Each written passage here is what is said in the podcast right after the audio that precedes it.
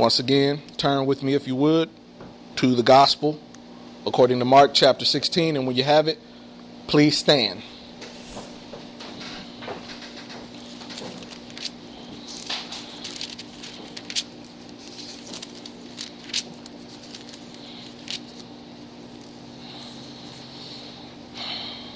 I am reading from the New Revised Standard Version, and it reads as follows When the Sabbath was over, Mary Magdalene and Mary, the mother of James and Salome, brought, bought spices so that they may go and anoint him. And very early, on the first day of the week, when the sun had risen, they went to the tomb. They had been saying to one another, Who will roll away the stone for us from, entrance, from the entrance to the tomb? When they looked up, they saw that the stone, which was very large, had already been rolled back. As they entered the tomb, they saw a young man dressed in a white robe sitting on the right side, and they were alarmed. But he said to them, Do not be alarmed. You are looking for Jesus of Nazareth, who was crucified. He has been raised. He has been raised. He is not here. Look, there is the place that they laid him. But go, tell his disciples and Peter that he is going ahead of you to Galilee. There you will see him just as he told you. So they went out and fled from the tomb, for terror and amazement had seized them, and they said nothing to anyone, for they were afraid. God's word for God's people. And God's people said, Amen. Amen. You may be seated.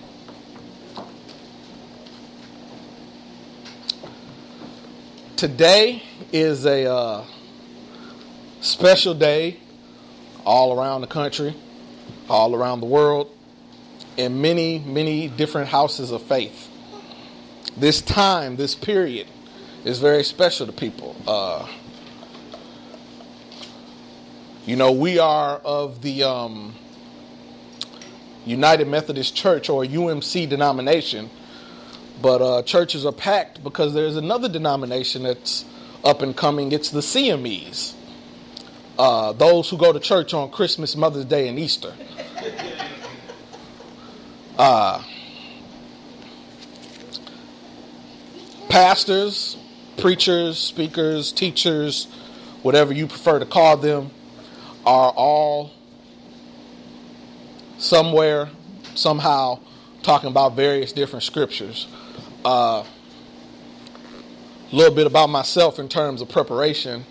I like to preach the lectionary.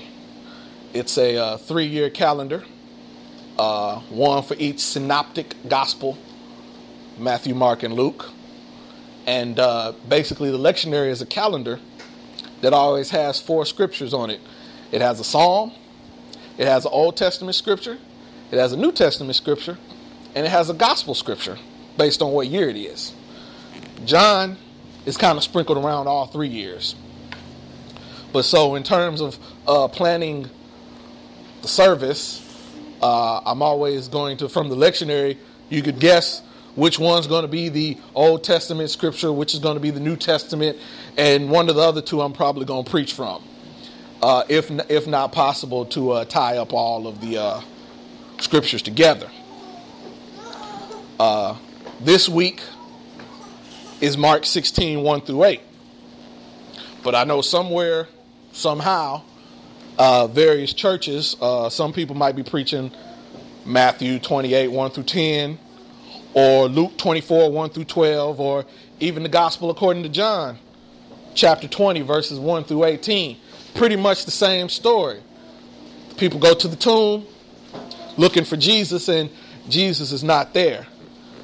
Uh, some of the more scholarly uh, academic preachers may even try to preach 1 Corinthians 15 1 through 11. Uh, because that is actually the oldest recorded story of the resurrection of Christ. The Pauline letters or the epistles were actually written before the Gospels were recorded. So some of the more academic, heady pastors may try to preach their sermon from there. I've even seen some countercultural people maybe try to talk about the uh, the the uh, so-called pagan origins of Easter. Uh, I got different opinions about that. Uh, you want to talk to Pastor outside of the pulpit, maybe over some Buffalo Wild Wings. Pastors found Buffalo Wild Wings. We can we can hash that out, but some people preach on that. I choose to keep it moving. Uh, other people may even preach Luke 24, 13 through 35, the uh, walk to Emmaus, when the disciples were on their way to Emmaus and a stranger came up to them and started asking about this Jesus, and they uh, walked through what he did and all the different things he did, and it turned out that the stranger was Jesus. But no matter where we're at, everybody or most people, somebody somewhere is preaching about this because this is the reason we are here. Uh, if there was no resurrection, there would be no Christian. Uh, I'm also a little partial to this day because I grew up under uh, some some uh, traditional pastors. Uh, some some pastors kind of had a little bit of flavor to them, and it did not matter where they started. No matter where they started in the sermon, Genesis, Exodus, Deuteronomy, no matter when it was time for them to close, you knew that we were going to that one Friday morning on a hill called Calvary, where they took your our Savior and strung him up between two thieves, and he died. Didn't he die? He died until the earth reeled and rocked like a natural man. Died until the sun refused to shine. He died until the veil was torn. He died until the centurion said, Surely, surely this must be the Son of God. And coming to that big finish, you know, we know that we knew that he wouldn't leave him there in that borrowed tomb. It was borrowed because he wasn't going to be there long. Yeah. Or that they put the rock in a rock and closed the rock with the rock. But uh, we knew before all of that that uh, he would not be there long because early, early Sunday morning, on the third day, he got up with all power in his hand. And I've even heard some pastors say that if you don't end your sermon at least bringing them to Jesus, no matter where you started, your sermon was quote unquote lacking substance. That may not mean that you had to close it out with the, the tried and true Calvary, the, the Friday on the place called Golgotha, aka the place of the skull. You, you didn't have to finish it that way, but if you were not somehow bringing it back to Jesus, they felt you might need to spend a little more time studying your lesson before you would get up in front of people. So I'm partial to Easter because Easter is the big finish. It's it's the reason why we're here, and so I'm always partial, and I'm always watching, even prior to uh, getting in the candidacy process to get ordained as an elder in the United Methodist Church. I was always interested in crafting sermons and how they were crafted, and I always wanted to see what was Pastor going to do on Easter. But that's just me. But it's still an important day because that is the reason we are here. We are here because of the mystery, the mysterion in the Greek of Jesus Christ. Someone born of a virgin could be hung on a tree, which Old Testament scripture says is almost a curse. But because he was born on, uh, he was born and died on this tree and got up, the suffering that the enemy thought was defeat turned into our greatest victory of all. Uh, last week I talked about Judas Maccabeus. He was able to save the Hebrew people for a whole week. Whole week before the Romans decided to send reinforcements and, and crush him. But what Jesus of Nazareth saved us, he saved us from everlasting to everlasting. That's a lot longer than a week, I think. I don't know. Maybe. This is the same Jesus who in Luke chapter 4, verse 18, went to say that uh, the Spirit of the Lord is upon me. He has anointed me to bring good news to the poor. He has sent me to proclaim the release of the captives and recovery of sight to the blind and let the oppressive go free and to proclaim the year of the Lord's favor. And then he rolled up the scroll when he had went into the church and said that what's going on in this scripture is happening right now. And he did it. He was definitely anointed. He was the son of God. He brought the good news to the poor. He did that. He proclaimed the release of the captives. He did that. We are free in Jesus Christ. We are new creatures recovery of sight of the blind.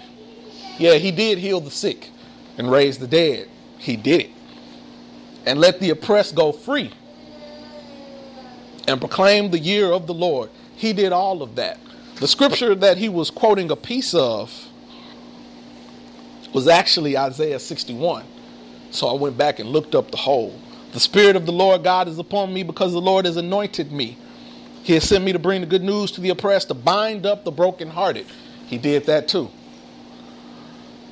Proclaim liberty to the captives and release the prisoners and proclaim the year of the Lord's favor. Once again, he did that. But the scripture goes on to say, the day of vengeance of our God to comfort all who mourn. You know, a lot of times people see the word vengeance and they think something angry, some sort of some sort of punishment, but it's also payback. He's paying the price and he's comforting us who mourned. Jesus does that. There are times when we are sad, alone, brokenhearted, and there's no comfort that mom or dad or cousins or anyone can bring. But we can always cast our cares upon Jesus. And that's what he did. He comforted all of us who mourned. He is the image of the invisible God.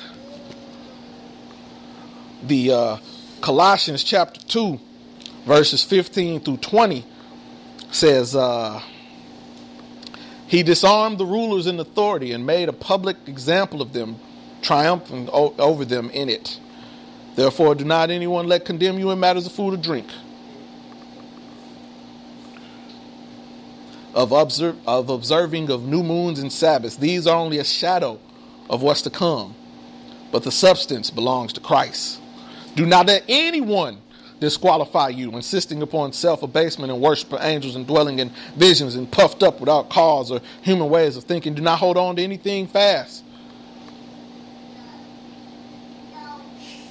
For the whole body is nourished and held together by the ligaments and sinews of grows together of what is good through God. We sit around and we try to worry about at that time feasts and festivals and who was better than who and who did this and who did not do that and and Jesus was here not to do away with that but to complete it instead of worrying about all the things that we've done we need to focus on Jesus. I mentioned uh, during the, uh, this is a big time for different houses of, of faith this day, but not only this day, but this period. Uh, our Jewish brethren are celebrating the Passover about now. And there was a time to uh, celebrate when uh, the Hebrew people were captive under a Pharaoh, they uh, sprinkled the blood of a lamb on the door so that the death angel could pass over them and not slay their children. But that lamb couldn't just be any lamb. They had to inspect the lamb and make sure it was without spot or blemish. Had to be perfect, pure. And just like that Passover lamb was without spot or blemish, Jesus was without spot or blemish, and through his blood, we are saved. Death passes over. I find it uh, interesting as well in uh, knowing about a Seder celebra- celebration, which is the meal that the Hebrews partake of during Passover, uh, that there is uh, what they call an afikomen. It's a broken piece of matzah bread that they would wrap in a cloth and bury or hide the cloth. And they would have the children go look for this cloth. And when they found it, when they found the afikomen, they got a blessing or a prize or a reward. And that down the line became uh, what we do is uh, Easter egg hunts. We hide Easter eggs, and when the children go and find it, they get a prize candy, toys, something or ever. But I like that it was the afikomen that was wrapped in a cloth and buried away. And uh, I find it interesting that Jesus was wrapped in a cloth and buried away. But when you find Jesus, you get a greater reward than you would ever get finding an Easter egg or an afikomen. But I, I, I, enjoy the symbolism. Christ embodies everything that Christ can save, and that's why they often say that he is a, a mother to the motherless and a father to the fatherless, and you know, a doctor in the sick room and a lawyer in the courtroom because he's embodying everything that we save. And when we find Jesus, he gives us much more than any other material thing can give us. Romans 10 6 tells us that Jesus is the completion of the law. You know, oftentimes people want to use Jesus to throw away different things, and I often say that the parts of the Bible you like aren't the parts you like without the parts of the Bible you don't like. It says that he was the completion of the law. It was a plan set forth. Abraham, the father of many nations, he was given a promise. I'll make you a great nation, make your name great. I will bless you and you will be a blessing. Then Moses came after Abraham and he had the law. Then Jesus came after Moses and gave us the faith. It was all three together. We needed the promise, then we needed the law, then we needed something to have faith into as a completion. But Jesus was all of that to us. And as we are joined in Mark, which is one of the oldest gospels, uh, well, is the oldest, depending on which researcher you tend to tend to listen to. But it says that Mary Magdalene,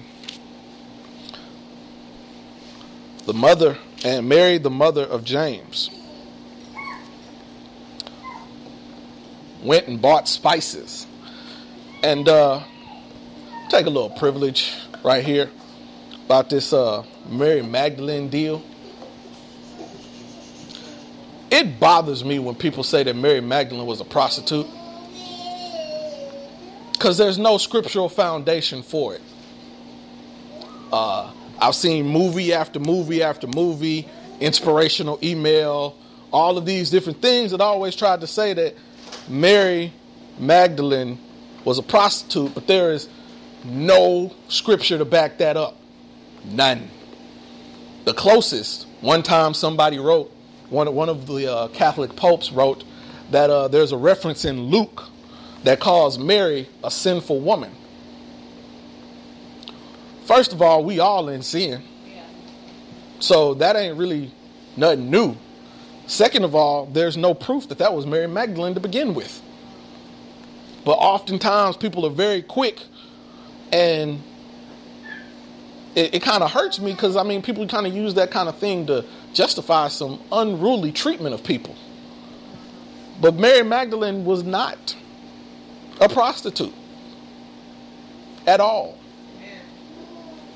At all. But the people use that. And not only number one does it say that, you know, that Luke scripture says it was in sin, but um there are scholars that say that that wasn't necessarily Mary of Magdalene because there was a Mary of Bethany as well. Mary was a pretty common name. So there was Mary of Mag- there's Mary Magdalene, there's Mary the mother of Jesus, there's Mary the mother of James, there's Mary of Bethany. There's no saying that Mary Magdalene was a prostitute. Moving on. I found it interesting that it said uh, as they went to buy the spices, they were asking, Who will roll away the stone for us?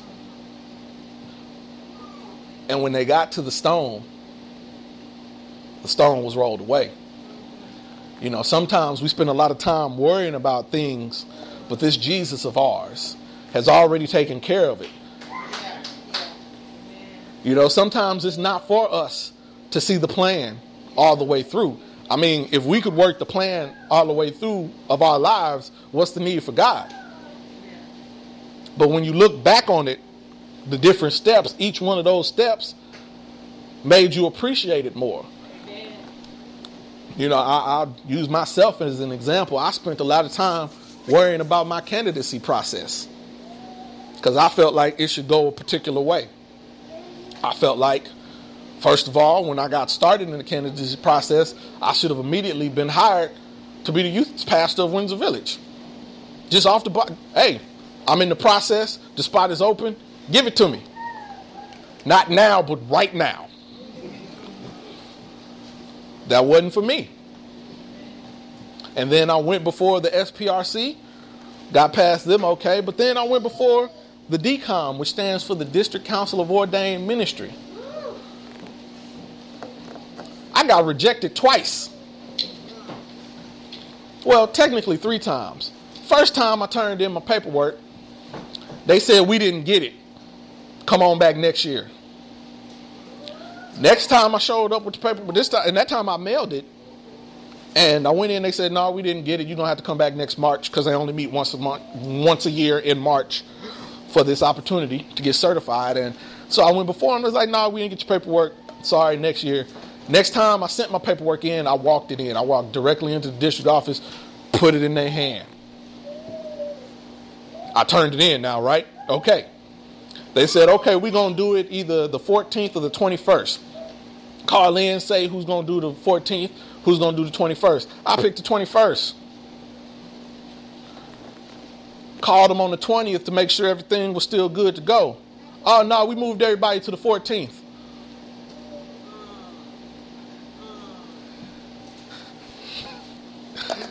So uh, then I went again. New DS, new DCOM. I'm ready to go. Turned in my paperwork. This time I got to the interview. They said, uh, yeah, uh, Johnny, we would like to certify you, but you didn't answer sub paragraph A, B, and C. You only answered sub paragraph D and F, and we were looking for A, B, and C, and so we can't certify you right now. So uh, why don't you come back next March? And let's let's uh, we'll work on we'll work on your certification then. But uh, somebody at the DCOM said, well, why don't we have him come back in September? Because this time it was a, a mix up. I was under the I came in under the 2004 book of discipline, and we were in the 2008 book of discipline. And so there's like, well, you know, those books don't coincide if he the I can see why he missed three questions on those because they're not in that spot. Why don't we come back in September? And everybody looked at that person like they had spilled a secret. We weren't trying to talk to him in September. That's for meetings with the bishop. But I came back in September. I got a new mentor, helped me answer the questions, because that was the other thing. They would said, even if you had answered the questions, if you answered them, if you answered the rest of the ones you missed, like the ones you answered, we still couldn't certify you. This ain't enough. Got me a mentor, came back in that that following September, certified. Now I would look at it like, hey, you failed four times. Maybe this is not for you. This you might not want to do this process since you keep running into some issues and and and uh, looking at it from the outside in, if somebody else would have told me that, I, I might have told them, hey man, maybe this is not for you. But I was worried about who was going to roll the stone away from me when the stone got rolled away in its own time. Because see, if I was, if I'd have just got certified and walked right into that youth pastor position at Windsor Village, I wouldn't be here. If I'd have got certified earlier, I wouldn't be here. There's no telling where I would have been. But I'm where God needs me to be at such a time as this to do the work that God has called me. And so sometimes we sit around worrying and talking about who's going to roll the stone away from us Yeah. when the stone is going to roll itself away Yeah. when it's time. Yeah. I mean, just using my scriptural imagination, what what what if what if Mary and Mary had decided to go Saturday instead of Friday? Stone would have still been there. Who's gonna roll it away? What if they'd have went Friday night right after he got put in? Stone's gonna roll away. Stone the it's all about timing. And sometimes our timing is not the proper timing of God. And then they were told to tell the disciples.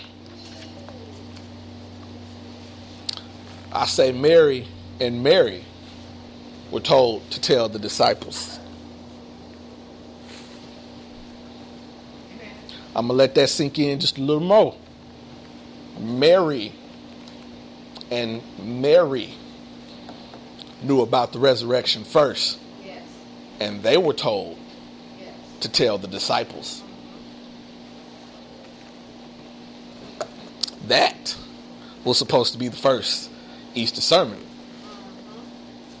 Mary and Mary delivering the first Easter sermon. But it says that they ran away and they were afraid. And to be honest, uh, on another biblical scholar note, that is actually where a lot of the original transcripts of the gospel according to Mark ended.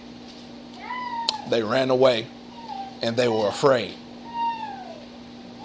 But we obviously know, based on the fact that it picks up again at verse 9 and goes all the way to 19, which covers the ascension of Jesus, that somehow the word got out. Somehow people got to know. If they didn't know, we wouldn't be here. Right. So for me, that lets me know that sometimes it's okay to be scared as long as you don't freeze. It's one thing to be scared, it's a whole different thing to freeze. I could be scared of dogs.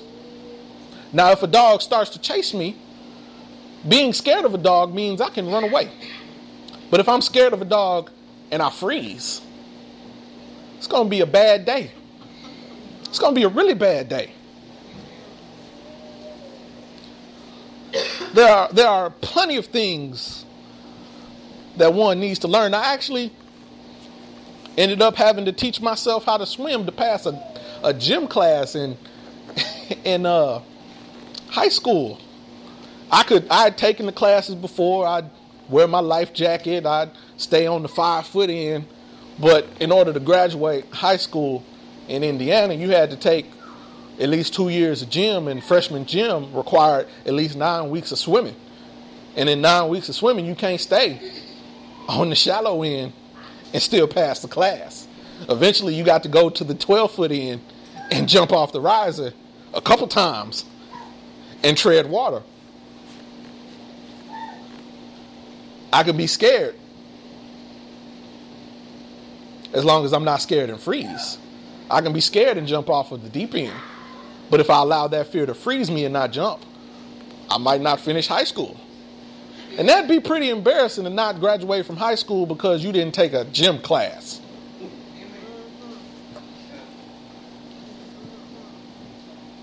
But because they were afraid,